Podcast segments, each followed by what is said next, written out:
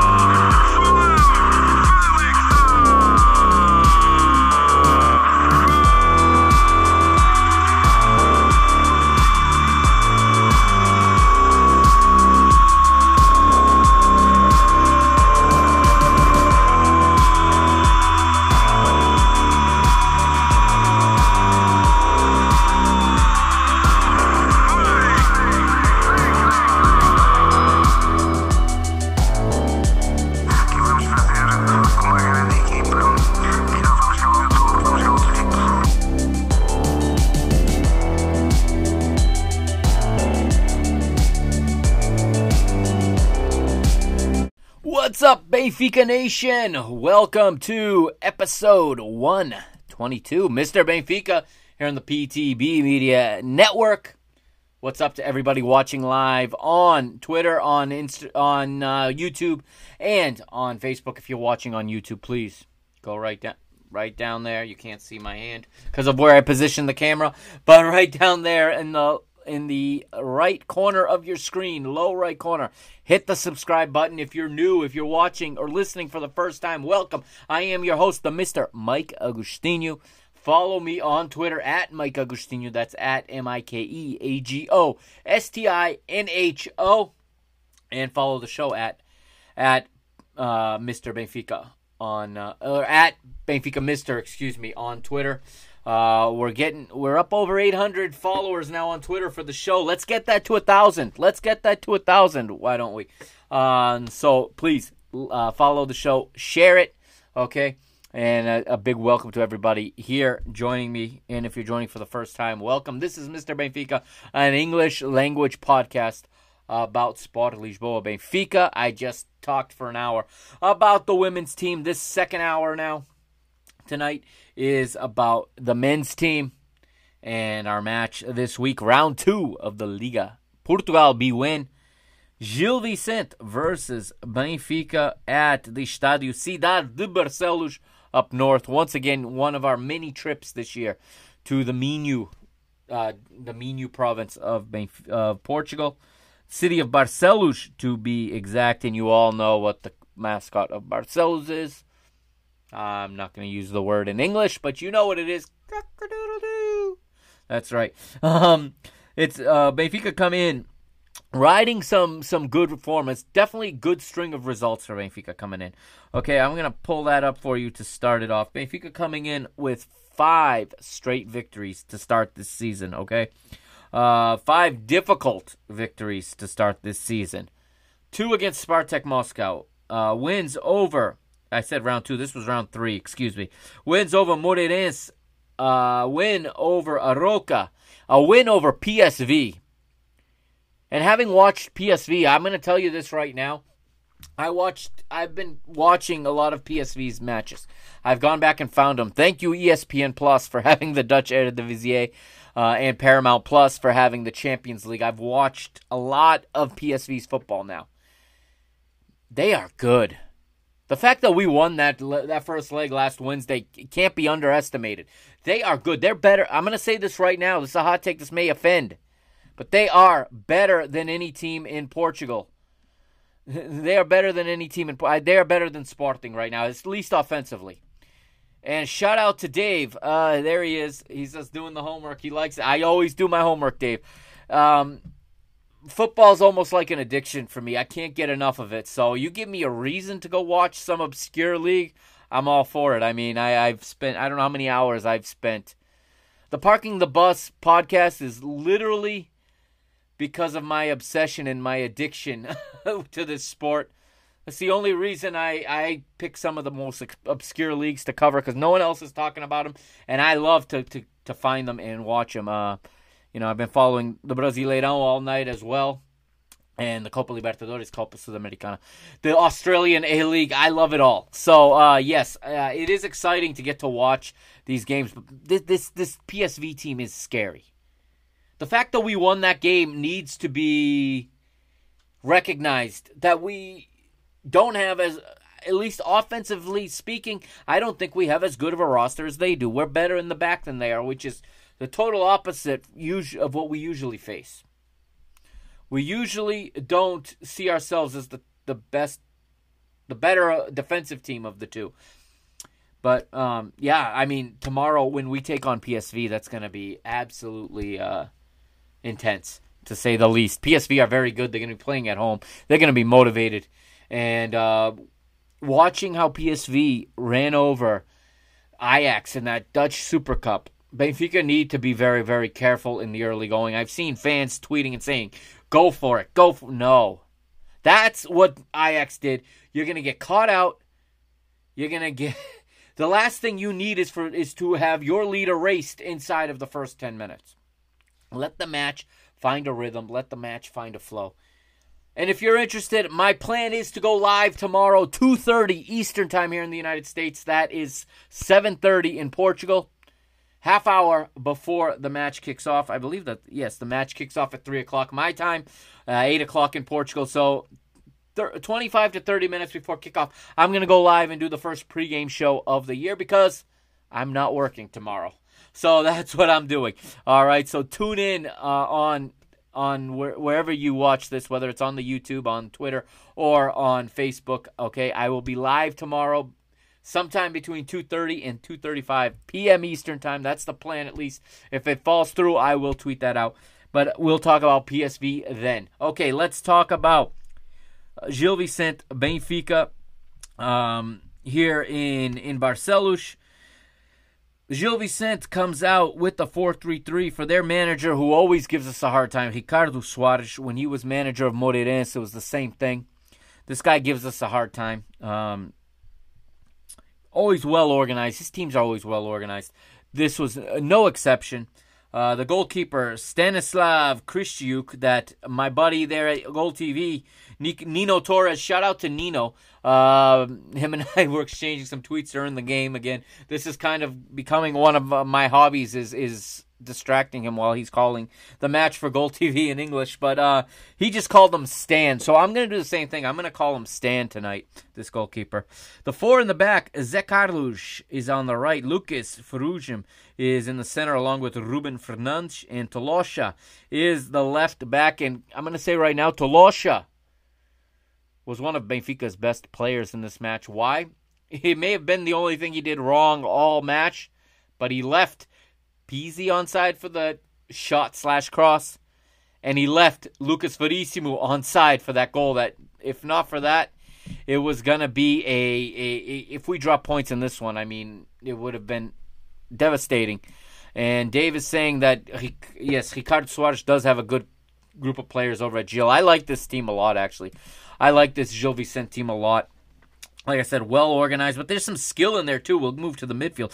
Pedrinho, Carvalho, and, and Fujimoto. There's some good skill in that group. And when they're in space and when they have the ball, they can play with it. Uh, you can't, they don't, they're more than just sitting with, with deep lines, okay? They do play a bit. Um, we were fortunate that the stadium was pretty much all our fans, okay? So you had that la la la la la la Benfica all game, keeping us on our toes. Um, it looked like it was hot out. It did look hot. Um, interestingly enough, no no cooling break like the women had in Sarajevo when it was you know less than less than 80 degrees Fahrenheit in Sarajevo for their game, and uh, they had played a few a few hours before this one. The attacking line also for for Gil Vicente is also a very very good attack line for a team of this caliber. They are well run, and I think that. Uh, I don't remember if I saw this on Canal 11, if it was on BTV after the match in the post game, but or if it was in the pregame. But Gil Vicente are a very well run team. Now remember they were brought back to the first division through the courts. Okay, through I don't know if you want to, the administration, the the the CAS, the Court of Arbitrary of Arbitration for Sport in Portugal. Okay, they were wrong. It was ruled they were wrongly relegated they didn't come up one level. They came up two levels last season or the season before, two seasons ago, with with the late great uh, Vitor Oliveira as their manager. Since that day, they have been so well run. They are not a team that, and, and this needs to be commended because this is not the norm in Portugal and in Portuguese football. Their players get paid every month. There is no worry that they're not going to be paid. Their manager gets paid every month. The team pays their bills. They own their stadium.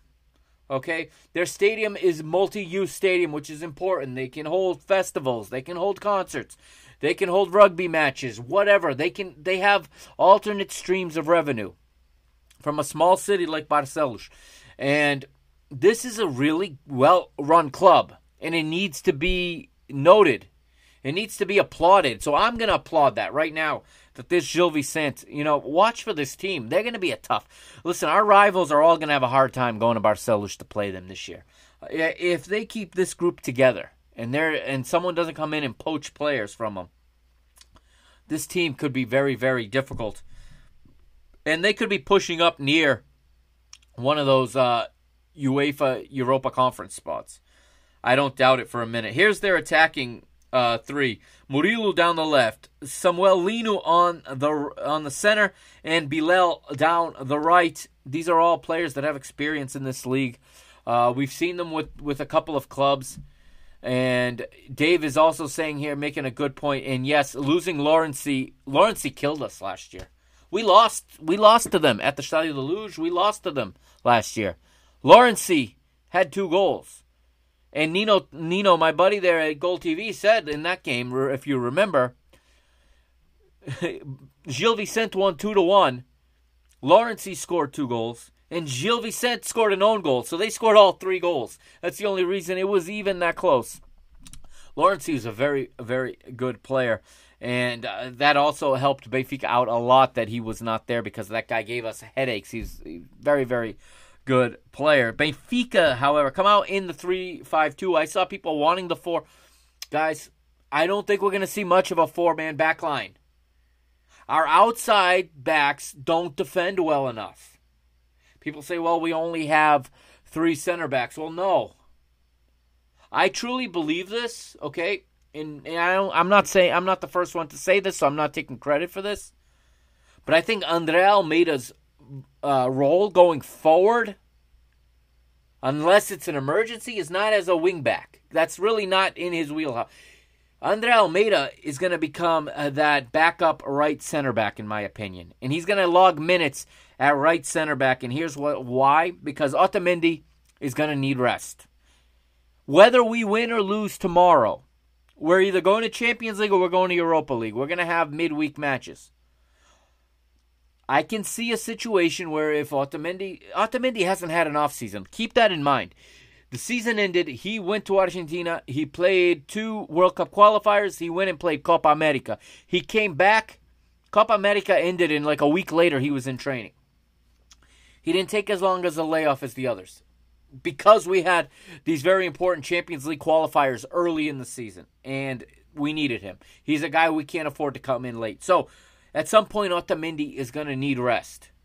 What's going to happen, in my opinion, if I'm Jorge Jesus and I'm not Jorge Jesus, but what I, I see and what I would do, and what I would advise my manager to do if I'm in my the role I used to, you know, try to earn a living in as the number one, as the number two. I'm sorry, as the as the first assistant. It's when Otamendi needs rest, Lucas Verissimo slides into that deep lying center role, and Andre Almeida plays the right the right uh, center back role. Okay, Morato and Vertonghen have the left center back role. So now we have five for three positions. I I really think that's where we're going. I've been told, I have been told by someone, I'm not going to say who, an unnamed source right now, but I have been told and been privy to some information I may be right, I may be wrong, so I'm not gonna I'm not gonna say who said this, but there's a good chance that Gustavo Gomez is on his way to Benfica, possibly. Benfica are looking at Gustavo Gomez, who plays in the Brazilian league. Okay, um, if I'm not mistaken, he plays for Palmeiras. I cover that league, and I should know Yes, it is Palmeiras. He plays for Palmeiras. Uh, he plays for Abel And I do believe that JJ is a big fan of his. And we know JJ loves the Brazilians in the Brazilian league. He's not Brazilian, he's Paraguayan, but he plays in the Brazilian league. If he comes, that's six. Okay? Um, that's two two different sets of three. We'll see what happens with Morato. Um, I have another question here from Dave. I'm going to hit that in one second, Dave. But I, I, I don't see us going to a four man back line because we can't defend wide. We just can't. Again, watching Grimaldo, Grimaldo does a lot of good things going forward. Watching him try to defend is, is painful. Uh, Diogo Gonçalves down the right is not a good right. I mean, if we go to four, then you're going to play four center backs across the back. And we don't want to do that unless you want to keep leaking goals down our flanks like we've done for the last 18 months. Let's get to Dave's question here. He says, Will I see a three center back set with Morato Vertonghen and Andre Almeida at any point this season? I think that that's very possible also with Morato playing central if that happens. And I think that's where he would, that's who would go central. Um, we'll see what happens when the fixture congestion goes. Again, if we go to the Europa League, I think there's a very good chance you see that that trio there at some point in the Europa League, League Cup, mm, you know, competitions like that. Or if, you know, yellow card substitutions start to pile up. Otamendi gets a yellow card almost every time he plays. So you can almost count on having him miss one of every six, seven matches because it takes five yellow. Well, five the first time, then it's four, then it's three. And he had 15 cards last match. Whether they're deserved or not, it's it's not really. I'm not gonna debate that right now. I just I'm counting on him missing action due to yellow card accumulations. Okay, um, and Dave makes a good point there with Morato, Vertonghen, and and Andre Almeida. I think that's very probable. At some point, you will see those three. Um, I I've been told also we're in the market for a right back and a left back. I I'll believe that when I see it. Okay, I haven't seen us spend money in that position. Our idea. I was talking to, shout out to Ruben Page. I was talking to him today in a in a private uh, Facebook chat, uh, direct messaging, and we were talking about how Benfica's idea of going to get a right back and left back is to get a forward or a midfielder who's almost good enough to play and convert them. It, Gil Dias, again, I talked about this in the first segment when we talked about the women's team. Gil Dias, um, you can go back in time, okay? Uh, Diogo Gonçalves, obviously. But go back to Miguel. Go back to Fabio Coentrão, João Pereira. Um, who remembers Melgarejo, the Paraguayan striker that JJ in his first stint said, that's my left back. Melgarejo. Um, you know, we have a long history. Nelson Semedo. Um, there was another Nelson, just Nelson. His name was Nelson, a Cape Verdean uh, winger that we turned into a back. We have a long history of taking attacking players and, and lining them up at wingback. I feel like that's going to continue to be Benfica's uh, mo. Although I had a good chance yesterday to watch the B team play, and I really like Filipe Cruz. Okay, I really like that kid as a as a right wing back. Um, I remember I liked him a lot in the UEFA Youth League um, a couple seasons ago when Benfica went to the final. He was a big part of that team. Um, and it's great to watch the growth of these players in that team too. Uh, him, Louis, Louis, um, sorry, is it Louis or is it Philippe? Philippe Louis, I think is his name. Um, anyway, uh, sorry, Filipe Cruz. He that's the name I'm thinking of. He played very well. Okay, you've also got Gonçalo Ramos and Henrique Araujo who are in that team. You know, now you see them growing. The guy we just uh, offloaded, Tiago Araujo, who just went on loan to Arouca, was in that team. Uh, he very good player that can play as a left defender or as a right forward. It, it just it, there's there's a lot of these young guys coming through, and I don't know. Eh, I could talk about the Luca Waldschmidt thing right now before I get into the match. We knew before the match Luca Waldschmidt was on his way out, or we had a good we had a good idea. In the broadcast on Goal TV again in English, Nino Torres talking about him as a as a great substitute. So I that's when I pulled out my phone here and I tweeted him and I said, Nino Waldschmidt is gone. Uh, Waldschmidt's going to to to Germ- back to Germany. We're going to sell him. That's why he's not there. He didn't even travel. And 10, 15 minutes later, he addressed this on the broadcast, which you know you know strokes my ego a little bit when he shots out. He, he mentions Mr. Benfica there on Goal TV, and he says that he looked into it or had somebody look into it for him at Goal TV, and indeed, yeah, the the he even mentioned the the journalist that reported it that he was going to Wolfsburg or whatever, and um, or Werder Bremen, I don't remember. He was going to one of the one of the the green W teams in Germany, and um, you know, I don't like that sale. I said this at the in the preseason episode, and I think I said this at the end of last season.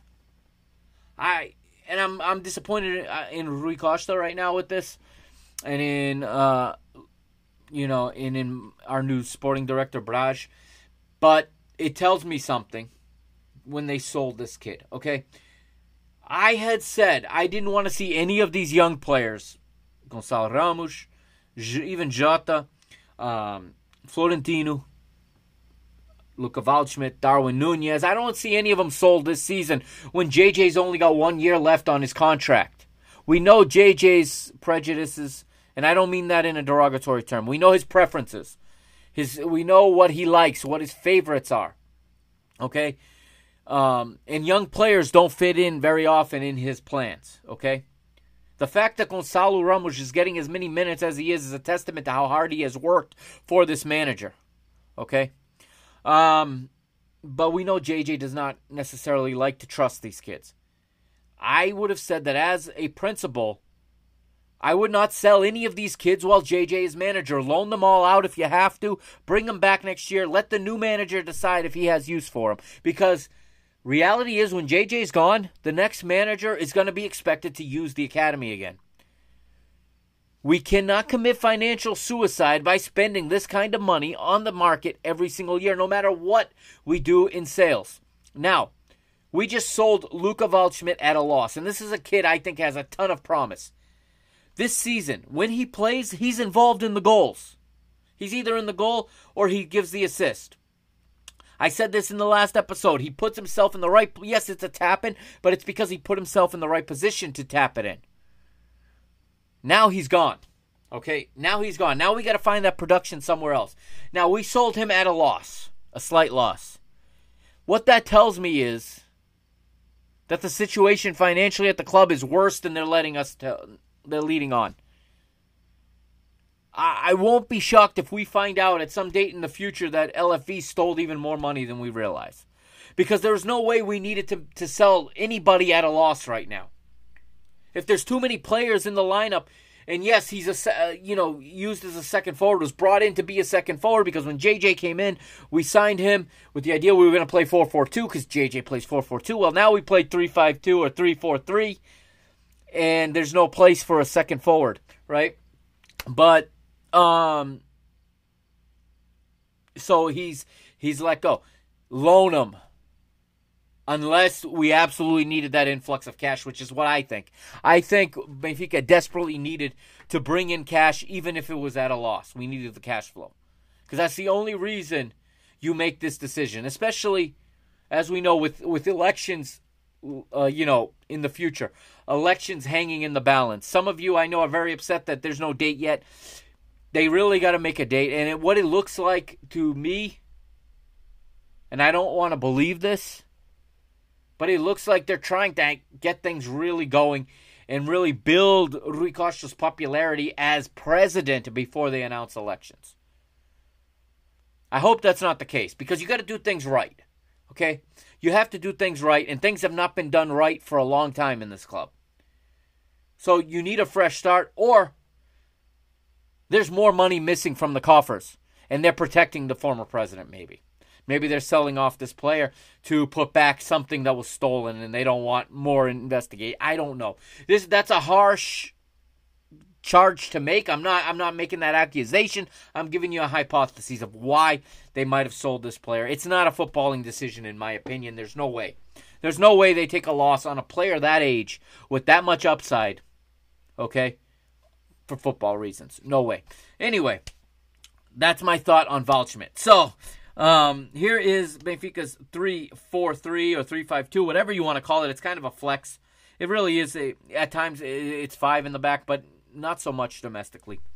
Okay, Vlachodimos once again in goal. No more. There's no more goalkeeping situation. Odi is the goalkeeper. It's absolutely um, done. Even if JJ says he, he didn't make a single save that was difficult like he did on Wednesday, uh, JJ in the post game presser against PSV saying that he didn't even make a single save.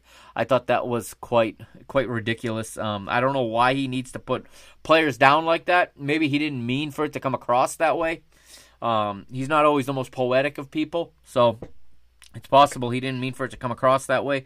But uh, Odie is the man between the pipes, and it is what it is and I'll get into in a little while.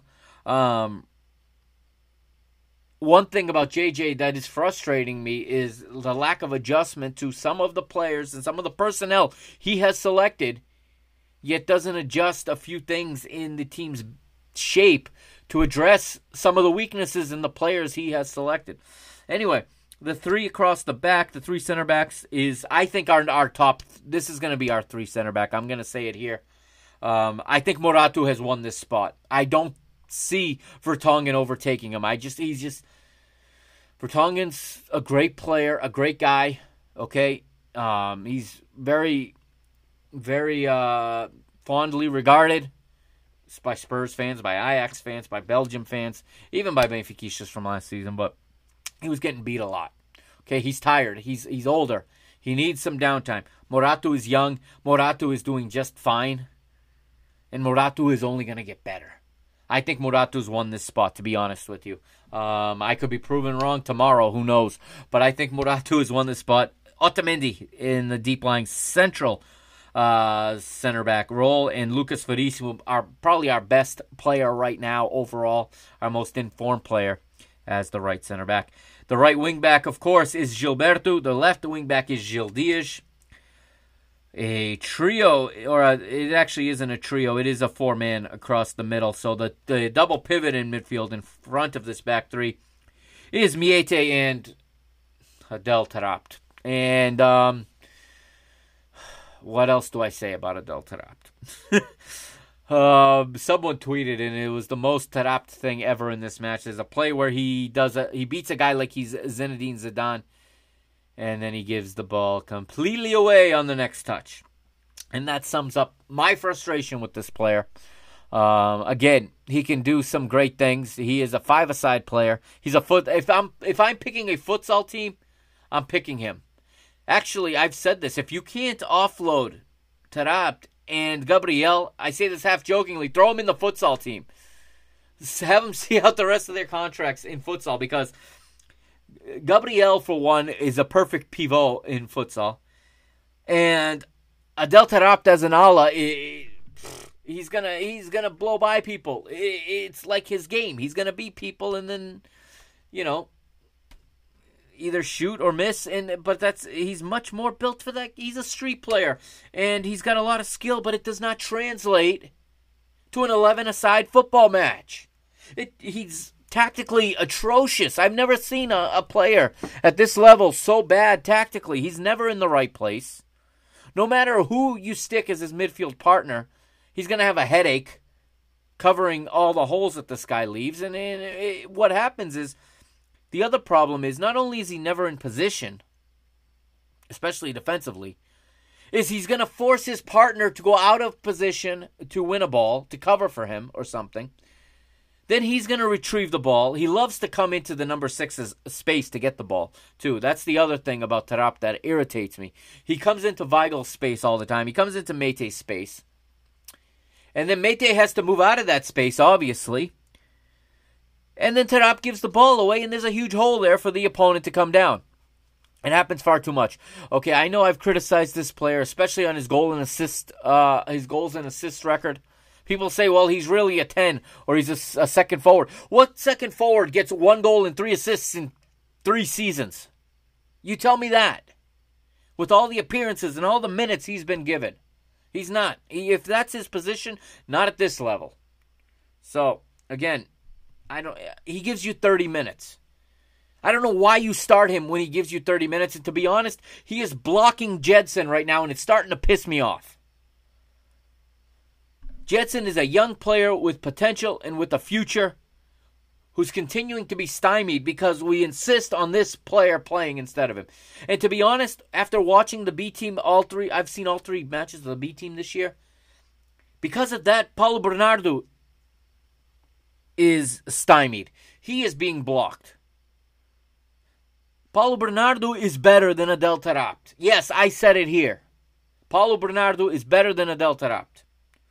Now, there's a positive of him staying in the B team and playing every match. That, that uh, that's a different argument. But in matches when you're rotating the squad, when you need some fresh legs, those opportunities should go to someone else now. There's nothing more we're going to get out of this guy. Yeah, he hit the post in this one. That's the first time he's hit the post in you know, a long time. But at the end of the day, for me, he doesn't justify his place in this team.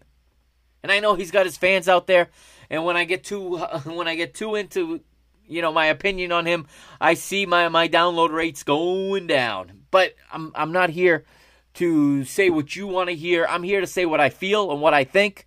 And I'm giving my opinion based on my experience and what I've seen in locker rooms and what I have seen on touchlines. Okay, I had decades in this game. Okay, and he's just that player that that for me it drives me insane and it's just not resulting in anything on the offensive end. Grimaldo can be a horrible defender and get beat for goals, but he makes up for it at the other end of the field.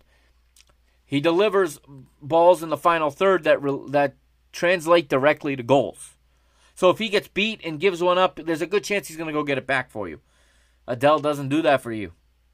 And he tires out. And, and when, when he's gassed, there's nothing more pathetic that I've seen in a first division in a top flight than a gassed out Adel Taarabt after 35 minutes. But JJ insists, so he gets to start. And up tr- up front, we get the, the duo of Gonçalo Ramos and Roman Yaremchuk. And I know Gonçalo Ramos hasn't scored, and I know I'm the first one to hammer home stats in these key positions, and he doesn't have the stats this season, but he's doing a lot of things well. He's doing a lot of things well, and it needs to be recognized. And all I hear is that he misses chances. Well, so does every other striker on this team. How many cha- how many chances does Seferovic miss? And you want to argue for him to play instead of Gonçalo? Come on now. Yaremchuk had his misses in this one, and I think Yaremchuk's going to be a monster once he adapts to Portuguese football. Once he can under, once he can kind of understand or relate to his teammates, I think he could be a monster in this league. But he misses, right? How many? Carlos Vinicius, you know, scores certain goals but misses other ones. And David Dave's got another point here that he has. He had a good header. Yeah, he did. Goes in nine out of ten times. Goalie made a great save. And um, this goalkeeper Stan, he he had a great game. Uh, he had at least four or five really good saves that kept it 0-0 for a long, long time. And uh, yeah, I, listen.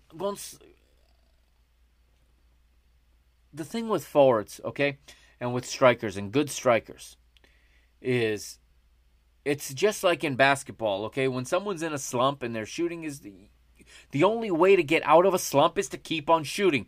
Same goes in football. If you're putting yourself in the right places and you're setting yourself up to get shots, if you're hitting posts, you keep shooting. They're going to start going in. Okay? And I'd I have a lot more patience for a 19 or 20 year old missing seven out of eight opportunities than I do for a guy in his prime or a guy on the wrong end. You know, a guy pushing what is Seferovic thirty now. I have a lot more patience for a Gonçalo for that. Okay, what that means is you use you use Seferovic selectively. I I think these two are the two that we should be going with for the time being up front, and um, this way, it, you know, and Everton is also in that starting lineup. I left him out. Everton playing down the left. Everton heavily criticized as well. A lot of people calling him a flop. Okay, now Everton has got a problem, and that is that he went to Copa America. Okay, he was just starting to find his form at the end of last season. He was just adjusting. The problem was he has started both seasons now at Benfica uh, with major major lag coming in, and by lag I mean um, coming in, you know, having played without any off time. Last year he came straight from the Brasileirão into the Portuguese league, a Brasileirão that was well into their season already. Okay, he had already played some 30 matches for for for Grêmio last season when he started with Benfica, and it took him all season to find his form. End of the season, we saw it. We saw it so much so that Tite picked him to go to Copa America and play for Brazil, and he played. He was in that final. He was in the semifinal. He played. Time that he should have been resting, he was playing. Again, uh, just like Otamendi, because we have these Champions League matches, he's got to hurry back. He doesn't get his full off season. Thus, he's not playing as well again. But the other problem is a systematic problem for him and this system does not suit his game. Okay, he's playing as a left-sided forward, as a left ala, right? Uh, left central, like he plays in the left center channel. Problem is, what I think I see, whether it's Grimaldo or it's Gil Dias, the left wing back is often moving into the space that Everton wants to go into. That's where he wants to play. Um, so what he does is he comes into the left center channel instead and wants to cut in on his right foot a lot. And he's very good at that, but everybody knows that. And we're playing against teams, okay? And this doesn't happen in Brazil. He doesn't see this in the Brasileirão. I've watched enough of that league now for the last 3 seasons that you just don't see this this mentality that you see in the Portuguese league against these teams when they drop the line the deeper lying blocks.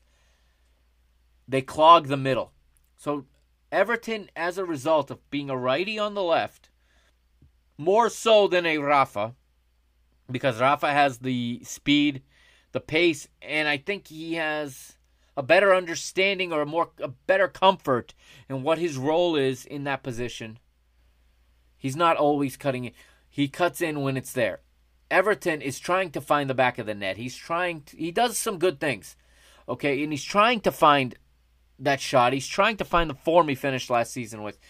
The other team knows it. He's dribble. What he happens every time he gets the ball, he's dribbling to where the other team has all their people, and it's always going to be difficult to get a shot off like that. Okay, what it does inversely. Okay, what the the positive of that is is that the wingback, whether it's Gil Dias or whether it's Grimaldo, has all that space down the flank for him to lay it off to. Now we also saw a real nice back heel from from Grimaldo from sorry from Everton in this match, and he played in Yaremchuk Yaremchuk was just a hair offside. And let's talk about that for a minute, huh? He's a hair offside, right? But uh, very visibly offside. Our uh, our VAR tells us it's 22 centimeters. Believable, but very visibly offside. Last week in another game, Famalicão ties seemingly ties the match, and when they freeze it, he looks level not visibly offside. Somehow the VAR tells us that was 21 centimeters. So how is 21 centimeters look completely even and 22 clearly off? I'm sorry, but they got to stop putting those measurements up because that's ridiculous. It it cannot possibly be accurate, or at least it cannot possibly be consistently accurate. There's something wrong with it because there's no way one centimeter makes such an obvious difference. But I'm digressing here. Let's get into this match. Um, but that's what I think is wrong with with with Everton. But also, what nobody's watching. Finishing my thought on Everton, what nobody sees is the work he does defensively. the work he does getting back, the work he does cutting off passing lanes. Part of the reason he's not producing is because so much of his time is being spent, you know, recuado, as we say in Portuguese, retreated. And it's leading me to think that this system is not a good fit for him.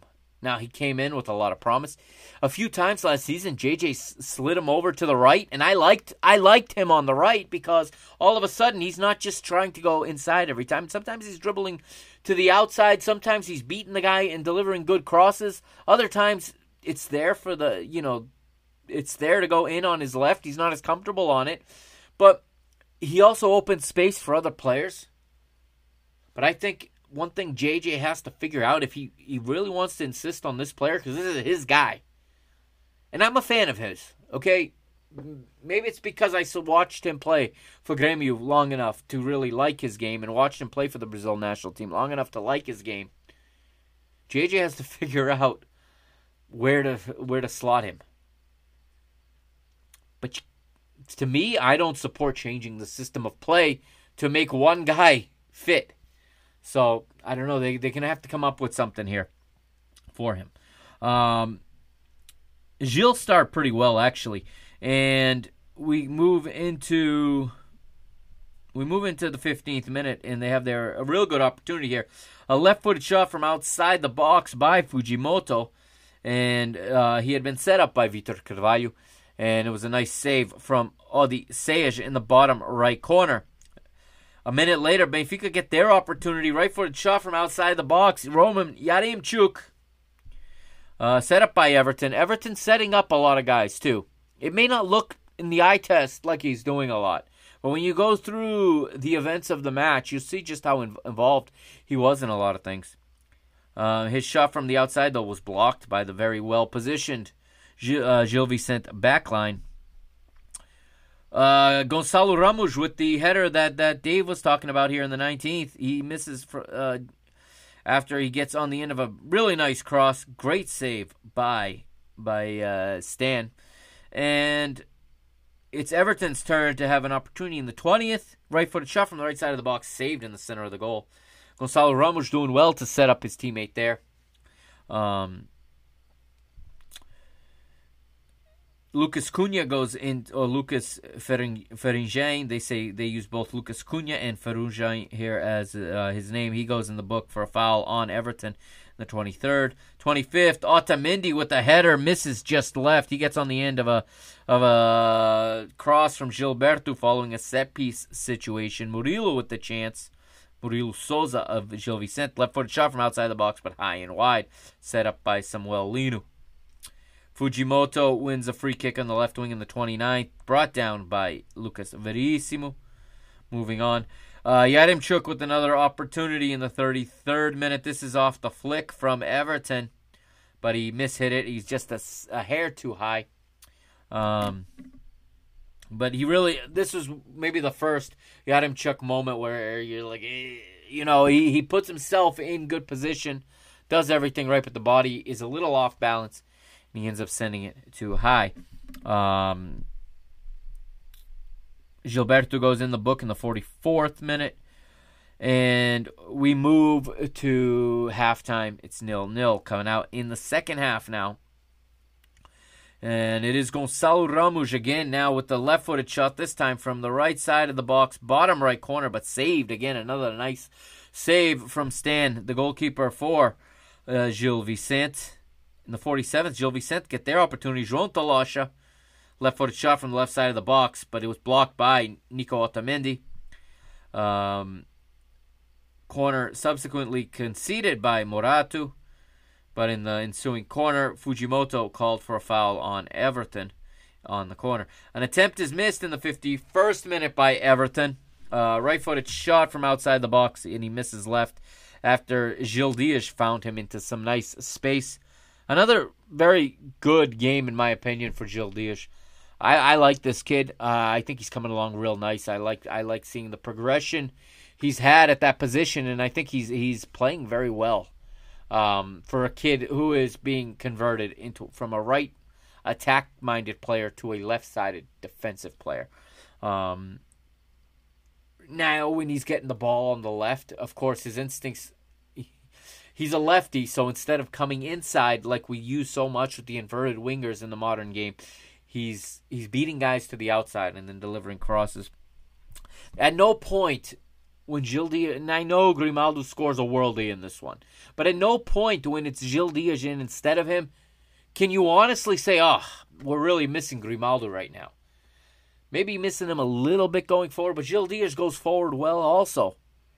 And if there's if Gil is not better than him defensively, it's the difference is not even noticeable. Gilberto gets an opportunity in the 54th, left-footed shot from outside the box, but that one gets blocked again. Gonçalo Ramos finding a guy in space. So JJ goes to the substitutes bench with his patented triple substitution. He loves to bring in the multiple subs, not just two. It's got to be three. We saw four last week in the Champions League. But he brings on Andre Almeida for Gilberto, Pizzi for Yaremchuk, and João Mario for Adel Taarabt. So obviously more of a 3-5-2 now versus a 3-4-3. Uh, Pizzi playing as kind of a second forward, but you know his tendency is is is more as an attacking midfielder. Um, leaving Gonçalo as the lone striker here for a bit. But the key in this one is João Mario coming in. Now, if you had told me when we, I've already said what I thought of this signing at the time and what I think of it now, right? And João Mario grew on me. João Mario is quickly becoming one of my favorites in this team. And I think what it is is we have a team of players, right? what we've all lacked is an eight. We've talked about how we need an eight. He's literally the only eight we have in the roster whose characteristics are exactly that what you ask of that possession of that position. So what happens is by default we put him in and he looks like a superstar. I'm gonna be honest. Last I, I know he's good, okay, but last year at Sporting I didn't really notice him that much.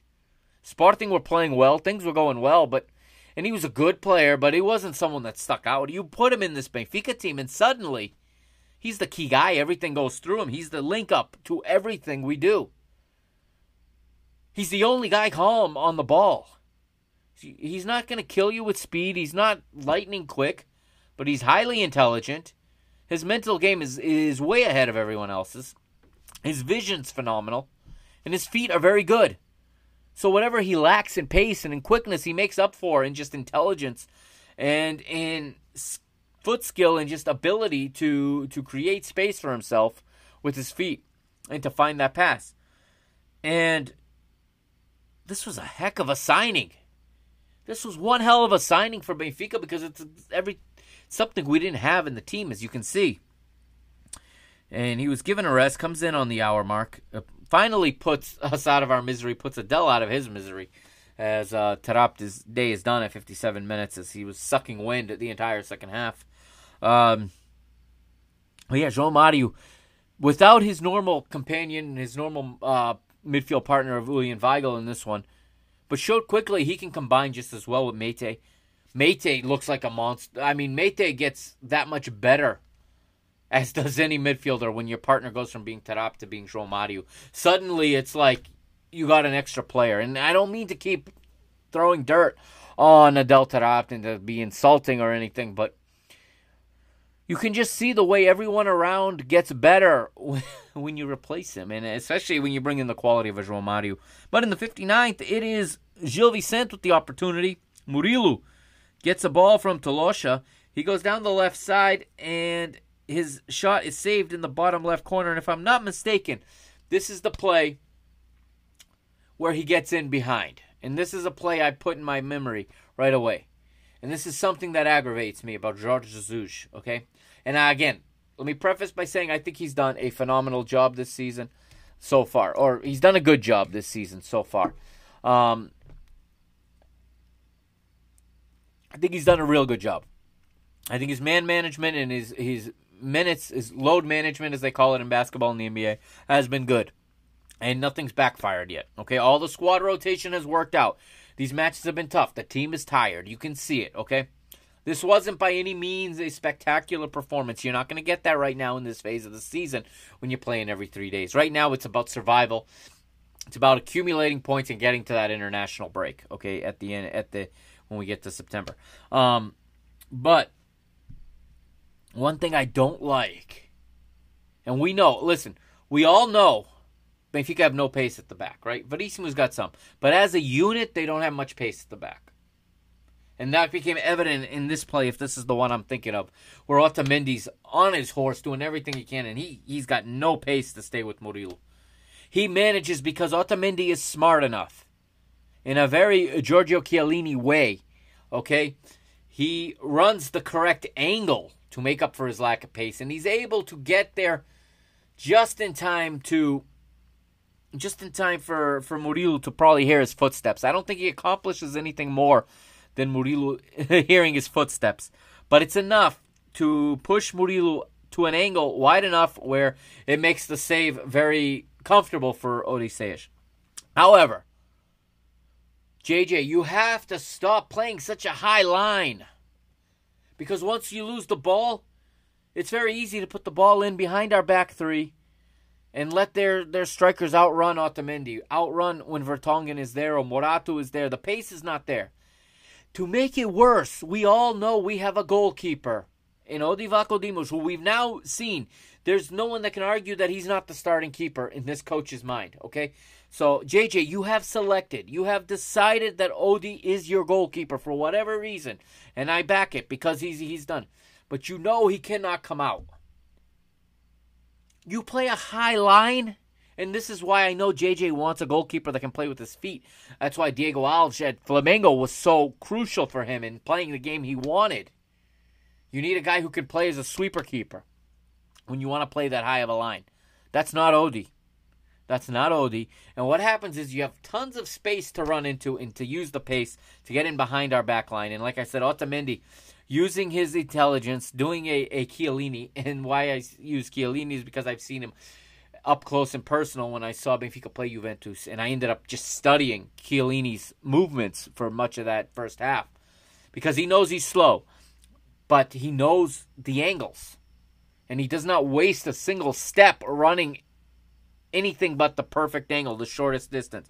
Otamendi does that here just enough so that Murilo hears his footsteps and he forces the shot.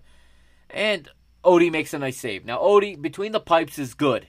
Uh, I don't think anyone doubts that. He's as good. If he can see it and he can square his body and he can dive for it, he is going to save most of them. When he has to come out, when he has to run, when he has to come out and field a cross, it's a whole different story. Another reason why your backline can't be that high. You need them to be able to sink and to defend the cross quickly and get on the you know, around the penalty area so that we have three center backs there ready to win the cross. You're playing them that high up the pitch, early crosses can kill us because we have a goalkeeper that's not good at coming out to get them, and we have a back three that's n- not quick enough to get back to defend them. I would like to see that tweaked. I would like to see JJ tweak that a little bit. I would like to see, I'll talk about this tomorrow when I go live before the game. I'd like to see that line of confrontation dropped a little bit, and the back line, you know, not far off of our box, okay? Um, where we set up defensively. I know they're going to have to move forward when we have the ball, but where I like to see them set up is further back.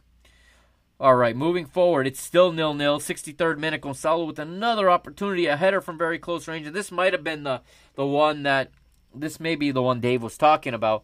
Uh, this forces a nice save again from Stan. Uh, João Mario, this is the one actually because I remember João Mario fi- delivering a fantastic cross once he comes in, and he puts it right on Gonçalo's head, but it is saved. Fujimoto goes into the book in the 66th, um, and he's then substituted by Ricardo Soares. Emmanuel Hackman comes in, and Kanya Fujimoto is done for the day.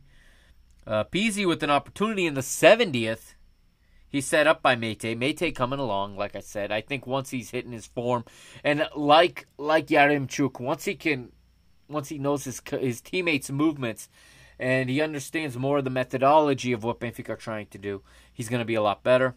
And I really think, especially maybe we'll see this tomorrow. I kind I would do this tomorrow, but I don't know that JJ is going to do it. But at some point, especially if we go into the Champions League, which is still a tall order, but if it happens, I think the midfield is Meïté behind, behind, playing as a six, behind João Mario and Weigl. That's, I think, our best midfield that is going to protect that center of the pitch. And you got two guys that can distribute well. Meïté also good at distributing the ball. I think we'd be very dynamic with those three playing as a triangle in midfield. We'll see if it happens. But here it is Pizzi, right footed shot from the center of the box, close, but he misses right, set up by Meïté with a headed pass following a corner. And then some substitutions, another double substitution for JJ here in the 71st. On comes Grimaldo, off comes Gil Dias, like for like, and then Darwin comes on for Everton. So this tells me this tells me that that JJ saw what I saw last season that Darwin is not a striker and that he needs to play down that left center channel. The problem is Darwin's not ready to play. It was obvious within minutes. Okay, he's coming off of surgery and there's a comment on the screen if you can see it from my my cousin Nelson there, uh, a a strong Sportingista. I, I talk all the time about my my family of Lergach, and uh, here's one of them, and a great guy though, and he still can't get over João Mario in red I'm still getting used to it too, bro. I'm still getting used to it. I like it, but I'm still getting used to it. Um, in fact, I think now that that, that Waldschmidt is gone, they should put the number ten jersey on João Mario per, personally. But uh, getting back to Darwin Nunez, okay, and Dave, if you're still in the in the in there, Dave and I were talking yesterday a bit. I think it was yesterday. Um, we were exchanging messages on Twitter, and we were talking about Darwin. He was interested in my thoughts on Darwin, and I, I said I think what I see, and again, I have a perspective that's different. Okay, fans that watch the matches on TV, and and uh, I'm not discrediting fans, but Darwin is a player that reminds me of many I've worked with. Okay. Obviously, he's way better than anyone I've worked with, but you know what? The difficulties he's having at his level relative to the difficulties I've seen players at, at levels I've worked at. The expectation on Darwin is through the roof. Okay, that's the first problem. Darwin has had no role and no fault in his transfer uh, in his transfer rate. Okay, yes, it was inflated. We overpaid. That's because we had just sold João Felix, and everyone knew we just made 180 million or whatever we made. Okay, Darwin is not at fault that João Felix was sold for a record fee at the time. Darwin came from the Spanish second division. Now, imagine for a second Darwin's last name was not Nunez and it was Nunes, and he came from the Portuguese second division. Let's say Benfica signed him from, let's say they signed him from Mafra, okay? And I'm not, I'm not saying that he, you know, the Spanish second division is obviously a higher level, but let's just add some context. Let's say Mafra has a guy, or if you don't want to say Mafra, say, I don't know, uh, say, who's down there, right? say, um, I'm thinking of the teams that are the top in the league uh, Academica. Uh, let's let's go with Academica. Let's say we get we got him from Academica instead of from from Spain, from the Spanish second division. Okay. We would, regardless of the price tag, we would say, "Oh, this guy came from the second division. If he makes the team, that's good, right?" Darwin comes from the Almeria, the second division. Yes, one of the best second division teams in in in La Liga Dos. Okay, I get it. For a lot of money, Uruguay International, I get it. He's played for Peñarol. He's played for the biggest club in his country. One of one of two. Okay, I don't want to upset the Uruguay any Uruguayans listening that are Nacional fans.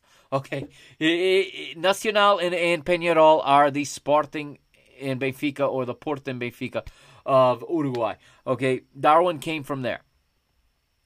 Darwin has so much raw talent. Okay, and I to me, I could see within the first steps he took in the, took in this match, he was not ready to play. He's coming off surgery, and the problem was he was cleared, probably cleared to play, but he by no means ready to play in a first division match against a a very quality opponent.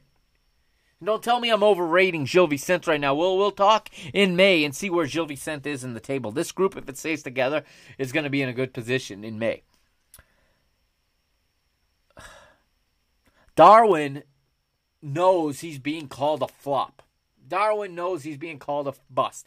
Darwin knows how much Benfica paid for him. Darwin hears all of the noise, okay? There's no way he doesn't hear it. You cannot protect a player from it.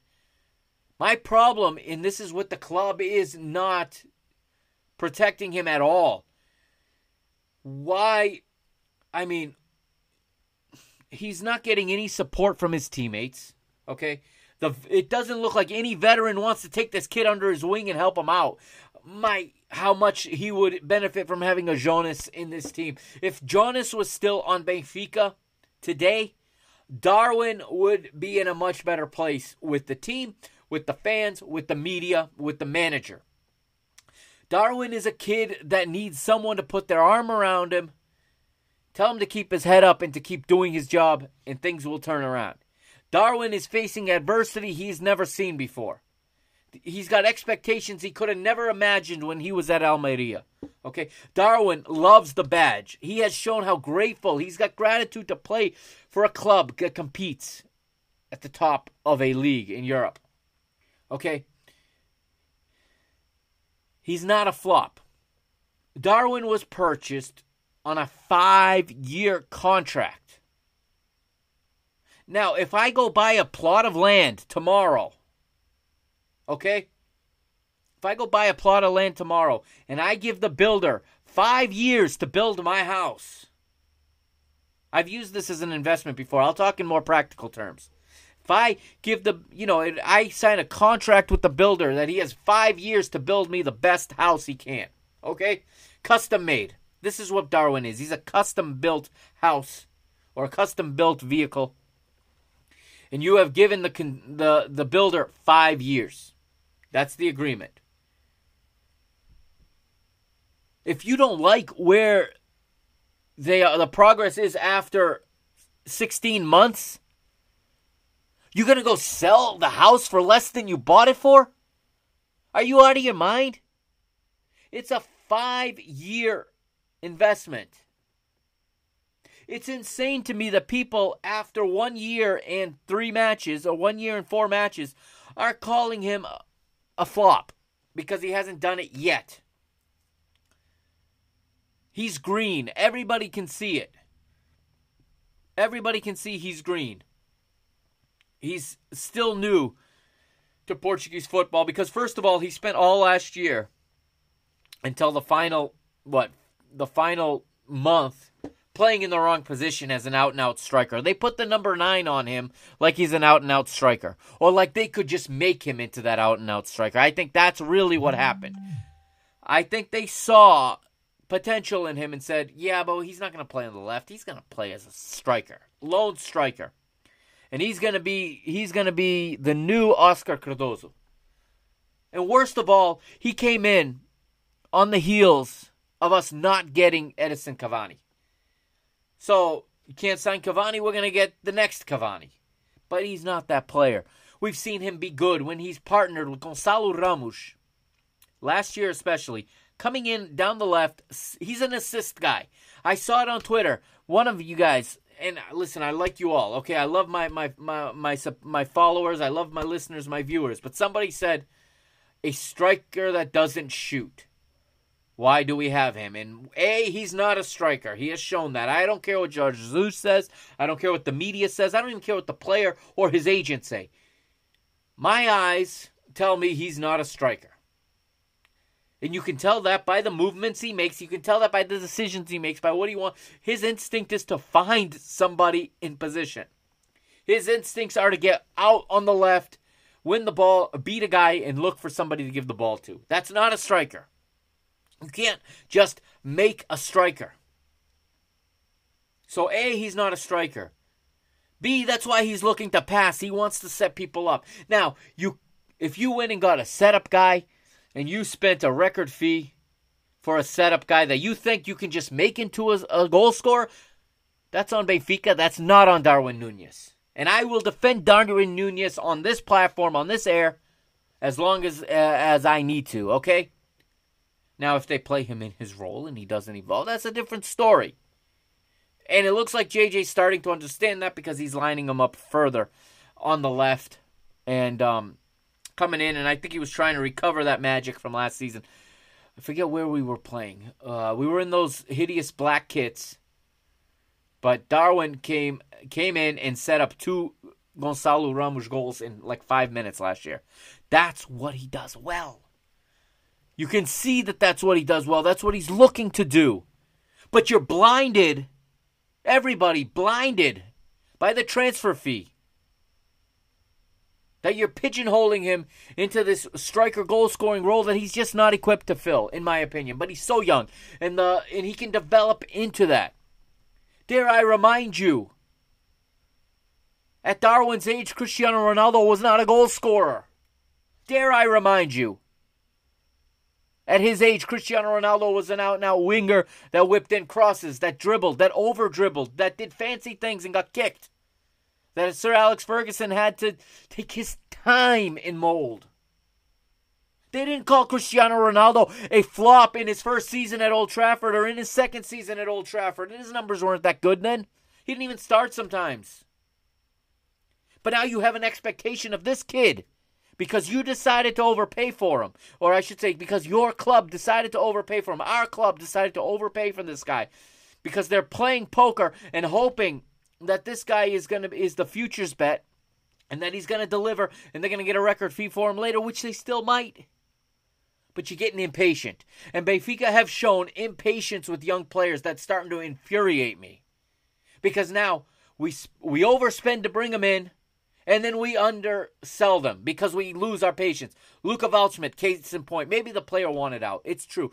You know, Mario on on BA after 90 last night uh, or Saturday, Saturday, whenever he they last went live. I watched it last night.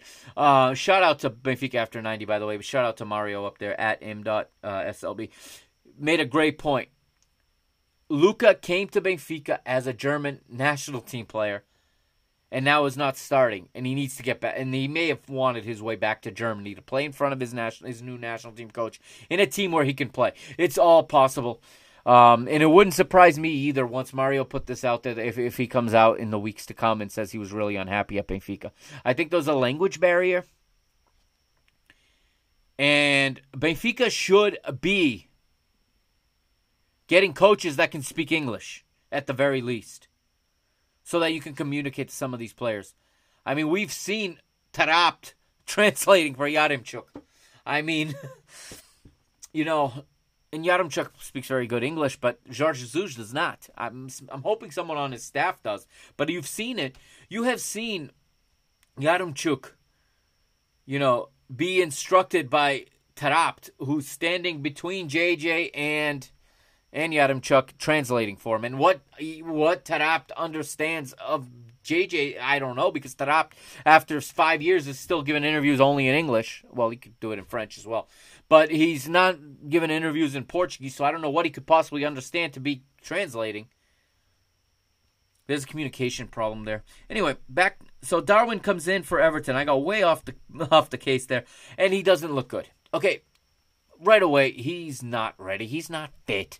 Just because he's not hurt anymore does not mean his fitness is where it needs to be to play first division football against the top eight first division side. Okay. Now in the 74th, we get we get a yellow card to Stanislav Kritsyuk, the goalkeeper, for wasting time. Bilal wins a free kick for Gil Vicente after he's fouled by Morato in the 75th. Nothing comes of it. Another attempt for Benfica in the 75th uh, coming off of that, and it is Andre Almeida getting on the end of a ball from Meïté. Andre Almeida streaking down the right side, gives an effort. Uh, he has a right footed shot from the right side of the box, but high and wide. I think it was meant to be a cross, to be honest. Fotmob is being generous, calling it a shot. Uh, 78th, Gil Vicente sends on Mateus Bueno for Bilal, and Bilal comes off um, he's given Benfica trouble in the past. Today, or in this one, Benfica do well to hold him off. Pizzi has a right-footed shot attempt uh, blocked in the 83rd, but leads to a corner kick. And in the 83rd, finally, It is broken. The deadlock is broken. It's a corner kick that ends up getting cleared and sent back out way to the left where Pizzi is collecting it. Pizzi takes a touch central, fires on goal. This is not a pass, and I, I'm a big Pizzi defender because of things like this. Okay, he can have ten straight lost balls, just like Adel Taarabt. The difference is. Pizzi finds his way to put his name in the score sheet every time he plays almost. He either gets a goal or an assist, even on a play like this where his shot turns into a great pass. but it is Pizzi shooting, and the ball falls right to uh, Lucas Verissimo. The goalie had already dove because of the shot, and thus makes a nice, easy t- tap in off the left foot of Lucas Verissimo. Now, uh, this is hilarious to me because this is Portuguese VAR at its best. For the next five minutes and 45 seconds, we watch Sorry, four minutes and 45 seconds. We watch this referee stand there like this. Mm-hmm, mm-hmm, mm-hmm. And again, going back to Goal TV and to Nino Torres calling the game, saying, What are they talking about? What are they watching? It was a clear, it took 10 seconds to see that that Verissimo was onside. Talocha kept him onside. Number 31 for Gil Vicente kept him on side. Once I saw it once, it's and they're still looking. And then Nino guesses that they must be checking uh, the the pass that went out to Pizzi wide on the left. They show that. And you can see Talocha still leaves Pizzi on side on that play as well. Talocha in backtracking after he had come out of the area. This would happen. Corner kick was sent in. It was cleared partially. Talocha came way out as you do when you defend a corner kick. Comes out. Now he's retreating because the ball's been knocked back to Pizzi. In his retreat, he runs so hard that he passes Pizzi and puts him on side. Okay? And continues to go past Verissimo and put him on side. So thank you, Talocha. Benfica get the goal here. Again, Pizzi gets his name on the score sheet. And it is another assist for the assist king and the Brazil center back, soon to be or soon to be Brazil national team center back, uh, makes it one 0 as he is off to a phenomenal start of the season this year. Uh, finally, Benfica break the deadlock, but we still stand there and wait for the VAR to finally allow the goal. I'm wondering what they're they're doing. I saw on Twitter someone said that they must have rewound the tape all the way to the start of the second half to see if they could call something. This is what leads to conspiracy theories. This is what leads to people thinking there's fixes in matches. Portugal's never reviewed for much more than a couple of seconds, especially when they score. If they're called offside, they'll look, they'll look, they'll look, or if it's disallowed, they'll look to try to to overturn that. You score on Porto, there's plenty of time. They're looking, they're looking, they're looking. When we score, it takes an eternity for these referees to finally allow the goal. I joked in response to, to somebody, and I said I, I wish they'd release the audio because we would what we would hear is the referee and the VR, VAR official discussing where they're going to dinner or something because that's the only thing they could possibly be talking about because there was no offside here. Five minutes later, 88th minute, it's 2 0. It's a whirly. It is a wonder strike by Alex Grimaldo, set up by guess who? Gonçalo Ramos. Yes, he's not scoring, but he's doing a lot. He's getting involved. He's he, last match in the league he ran 13 kilometers. This one I didn't see what his total mileage was in this one, but I'm sure it was high. He does a lot of work. He's a workhorse, and I think that's why JJ is warming up to him. In addition, of course, in in um in combination with injuries, but or conjunction with injuries. But it is Grimaldo, left footed shot outside the box, top corner. What a bend. The guys on BA90 said that that's the goal of the year for now, and someone's got to go out and beat it. I agree. And that is Benfica winning. It will will go through the rest of the match, and Benfica hold on. Benfica, I've been going long. Benfica win 2 0, three more points. Let's go to the goal point. Um, here, I'll bring it up and see what the player ratings ended up being in this one. And I know I'm starting to run very late. Thank you for sticking with me this long. Uh, if you watched both episodes, and if you're listening, thank you also. So here we go with the player ratings. We will start with Gil Vicente, 0.4 xG for Gil, as they would end up with an average rating of 5.0. Stan- Stanislav Kritsyuk uh, with the 6.3. He was their best player, no doubt about that. Zé Carlos, 3.8. Lucas, 5.0. Ruben, 4.7. Talocha, 5.5. Murilo 4.8, Pedrinho 4.7, Vitor, um, Vitor Carvalho 5.2, Fujimoto 5.1, Bilal 4.7, and Sandrolino 5.3 off the bench. Hackman gets a 5.0. Benfica, another man of the match performance by Lucas Verissimo. Everyone agrees on that. Benfica with a 2.0 xG, 2.02 is their goal. Average rating of 6.18. Vlachodimos 5.9. Gil Dias, 6.6. Good outing for him again, like I said. Uh, Morato, 7.1. Very good rating for him. Second highest rate on the team. Otamendi, 6.3. Uh, Verissimo, 7.2. Like you said, man of the match.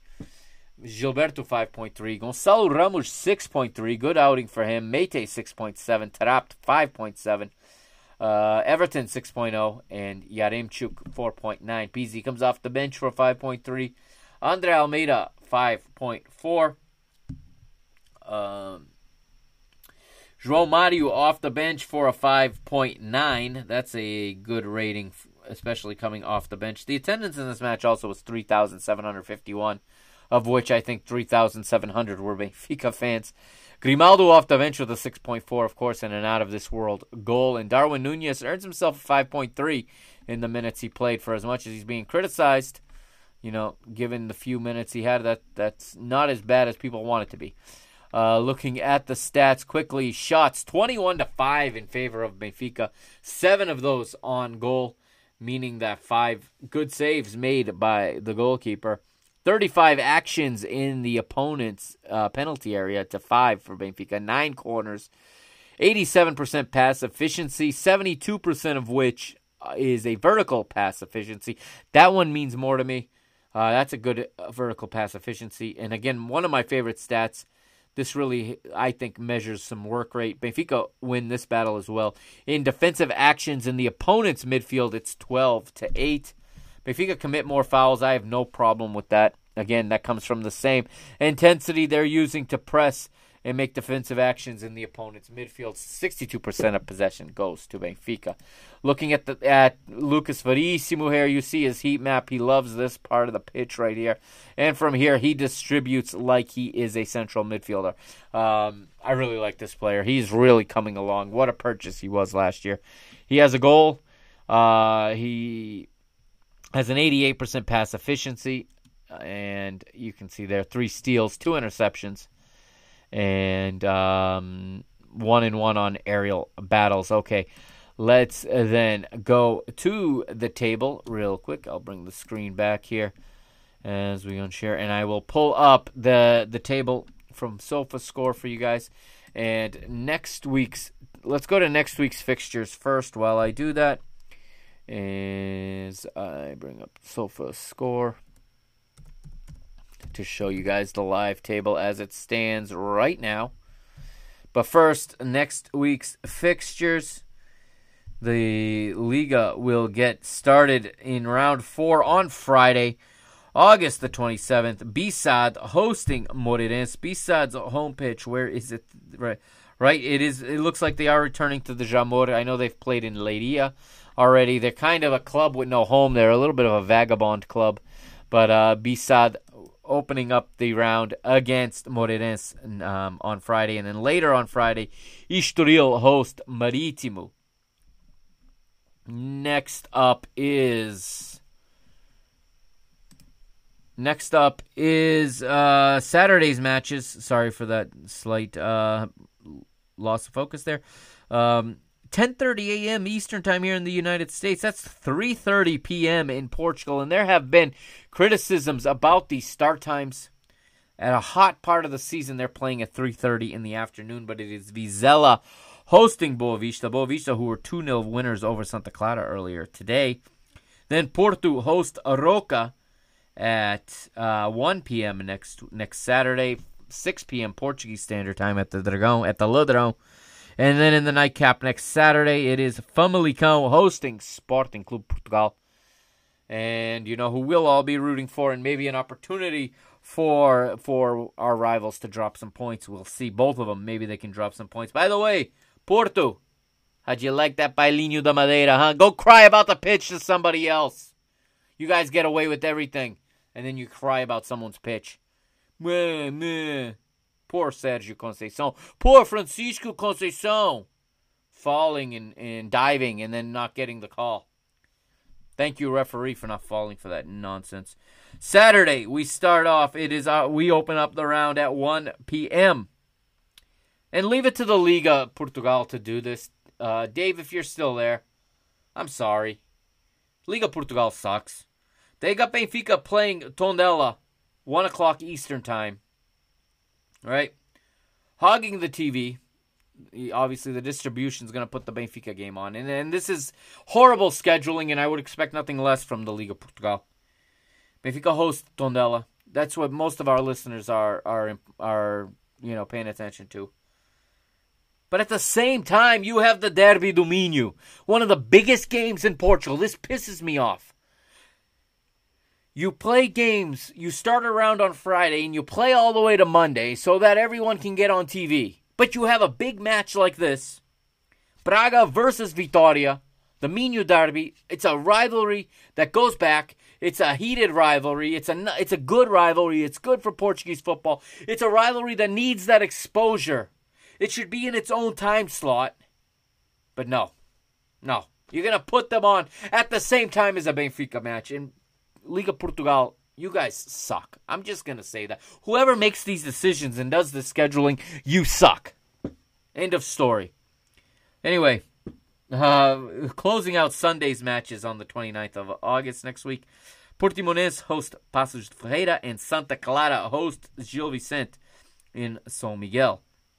And that's it. And then we are at the international break. So, uh, much needed international break for Benfica. I know a lot of them are going to go to their national teams, but at least um, at least they shouldn't be logging as many minutes as they are right now. Okay, let's go to the table. One last thing before we call it an episode tonight. Thank you again for sticking with me so long here. I'm going to put up here, courtesy of Sofa Score. This will be up on MrBenfica.com in the morning. But there you see it. First place belongs to Sporting right now on goal difference. They have one goal more than we do. Three victories no draws, no defeats. 7 4, 1 against. Nine points. Benfica sharing that spot, just one goal behind with 6 4, 1 against. In third place right now, it is Estoril who climb and pass Porto today on goal difference. Two wins, one draw, 5 4, 1 against. One goal better, or one goal uh, allowed better than Porto. Porto in fourth right now with seven points. Fifth place right now is Gil Vicente, six points, two victories and a defeat, four goals, four, one, uh, two against. So those two we put on them are the only two goals they've conceded so far. Braga are sixth right now with six points, two victories and a defeat. Portimonense are also there with them, just with an inferior goal difference. Um, or with inferior goals scored. Sorry, according to SofaScore, head to head is the first tiebreaker. So Portimonense must have lost to Braga, and that's why they're behind them. So Braga is ahead of Portimonense. Portimonense have six points. So do Boavista, as we said, two 0 winners today uh, against Santa Clara. And then you have Vitoria with four points, one goal, one loss, one goal, one win, one loss, one assist. Maritimo also one win, one loss, one one draw. I think I just called Vitoria's draw and assist as well. It is getting to be too late. It is 10:26 p.m. right now where I'm at. Um, but then you got Vizela in 11th place, one victory, two two defeats, three points. Three points also for Paços Ferreira, Arouca, and Tondela. And then Moreirense with only one point right now, 15th. And then in the drop zone, Right now, it's Santa Clara in the playoff, the the relegation playoff spot. This, of course, uh, Santa Clara and Paços Ferreira's struggles due to their excellent, excellent performances in Europe. They both have massive games this week. So I want to use this space to wish the best of luck and to, to send support to both Paços de Ferreira and Santa Clara for their upcoming matches this week. And they're both, I believe, on the road. One at, you know, playing Tottenham at the Tottenham Stadium, and the other in uh, the other in Belgrade, taking on Slavia Belgrade. So, uh, a Partizan, excuse me, Partizan Belgrade. So Santa Clara go to Serbia while uh, Ferreira go to London to take on uh, Spurs, and I'm rooting for both of you on Thursday. Forza, okay, bring bring it home, and let's let's get Portugal ahead of France in that coefficient. We're so so close to becoming the fifth league, even though they call the they're going to continue to call France one of the big five. We're so close to being fifth, uh, the fifth highest rated league in Europe. Uh, so I'm not worried about Santa Clara yet. It's early. I think once they get through this phase, whether they advance or not, I think you're going to see them find some form in the league uh, very, very soon. Famalicão right now in 17th, but that's only because they were robbed against Porto. Three matches, three defeats, unfortunately for Ivo Vieira. And the Petite side off to a dreadful start. Three matches, three defeats, one goal four, six against. Here is right now the top rated players here on this side of the screen, if you can see it, according to SofaScore. Pedro Gonçalves Pote is the top rated player right now with an average 7.87 rating. That's because uh, SofaScore gives on on average much higher rater, ratings than does goal point. But here's your top scorers at this point. It is Pote on top and here's something that's very interesting. Pote with three goals. Tony Martinez with three goals. Both of these guys, 18 months ago, were playing for Famalicão. Let that sink in for a minute. Just how good that Famalicão side that just missed out on Europe was in terms of talent. Lucas Verissimo, our, our Centralão, is there also uh, with two goals, as is Carlos Jr. of Santa Clara, André Franco of Estoril. The now gone Luca Waldschmidt uh, has two, as does Ricardo Horta, Daniel dos Santos, Daniel dos Anjos, excuse me, Frank Navarro, and Beto, who is rumored to be headed to the Stadio do Ladrão. No surprise there. We were predicting that last season. Okay. Thank you, everybody. That's going to do it for this episode 122. Again, like I said, um, tune in to the normal spots, the YouTube, the Mr. Benfica YouTube. Make sure if you're if you haven't yet, go and subscribe to Mr. Benfica on YouTube. Um, follow me on Twitter as follow the show on Twitter as well at uh, Benfica Mister. That's where you're watching right now. If you're watching on on Periscope, okay, make sure you give a follow there. And uh, 2:30 to 2:35, somewhere in there tomorrow afternoon, or in Portugal it's 7:30, 7:35 at night. About a half hour before kickoff, I'll go live with a little pregame show and we'll talk uh, PSV Benfica tomorrow. So I'll see you then. Thank you for joining this marathon session. Um, if you listened on the podcast, you got two episodes today, and I look forward to uh, being with you again. Um, probably tomorrow, actually, because I'm traveling Wednesday. There'll be another episode tomorrow. 8 o'clock Eastern Time here in the United States. So just uh, 1 a.m. Portuguese time tomorrow. Um, I will be live again recapping this PSV match before I hit the road and head for Virginia Beach. So everybody have a great night. Um, enjoy the match. If I if you don't hear from me tomorrow or if you can't tune in because you're working like a normal person, um, enjoy the match. And I'll be in your earbuds again very, very soon. So don't make sure you follow on Apple Podcasts, Spotify, tune in wherever you get your podcasts. Make sure you follow and make sure you give this show a five star rating so I can get it out to as many people as possible. Thank you for staying so long tonight. It's been a pleasure. This is the Mr. Mike Agostinho signing out. Don't forget www.mrbenfica.com. I'll see you tomorrow. Good night, everybody.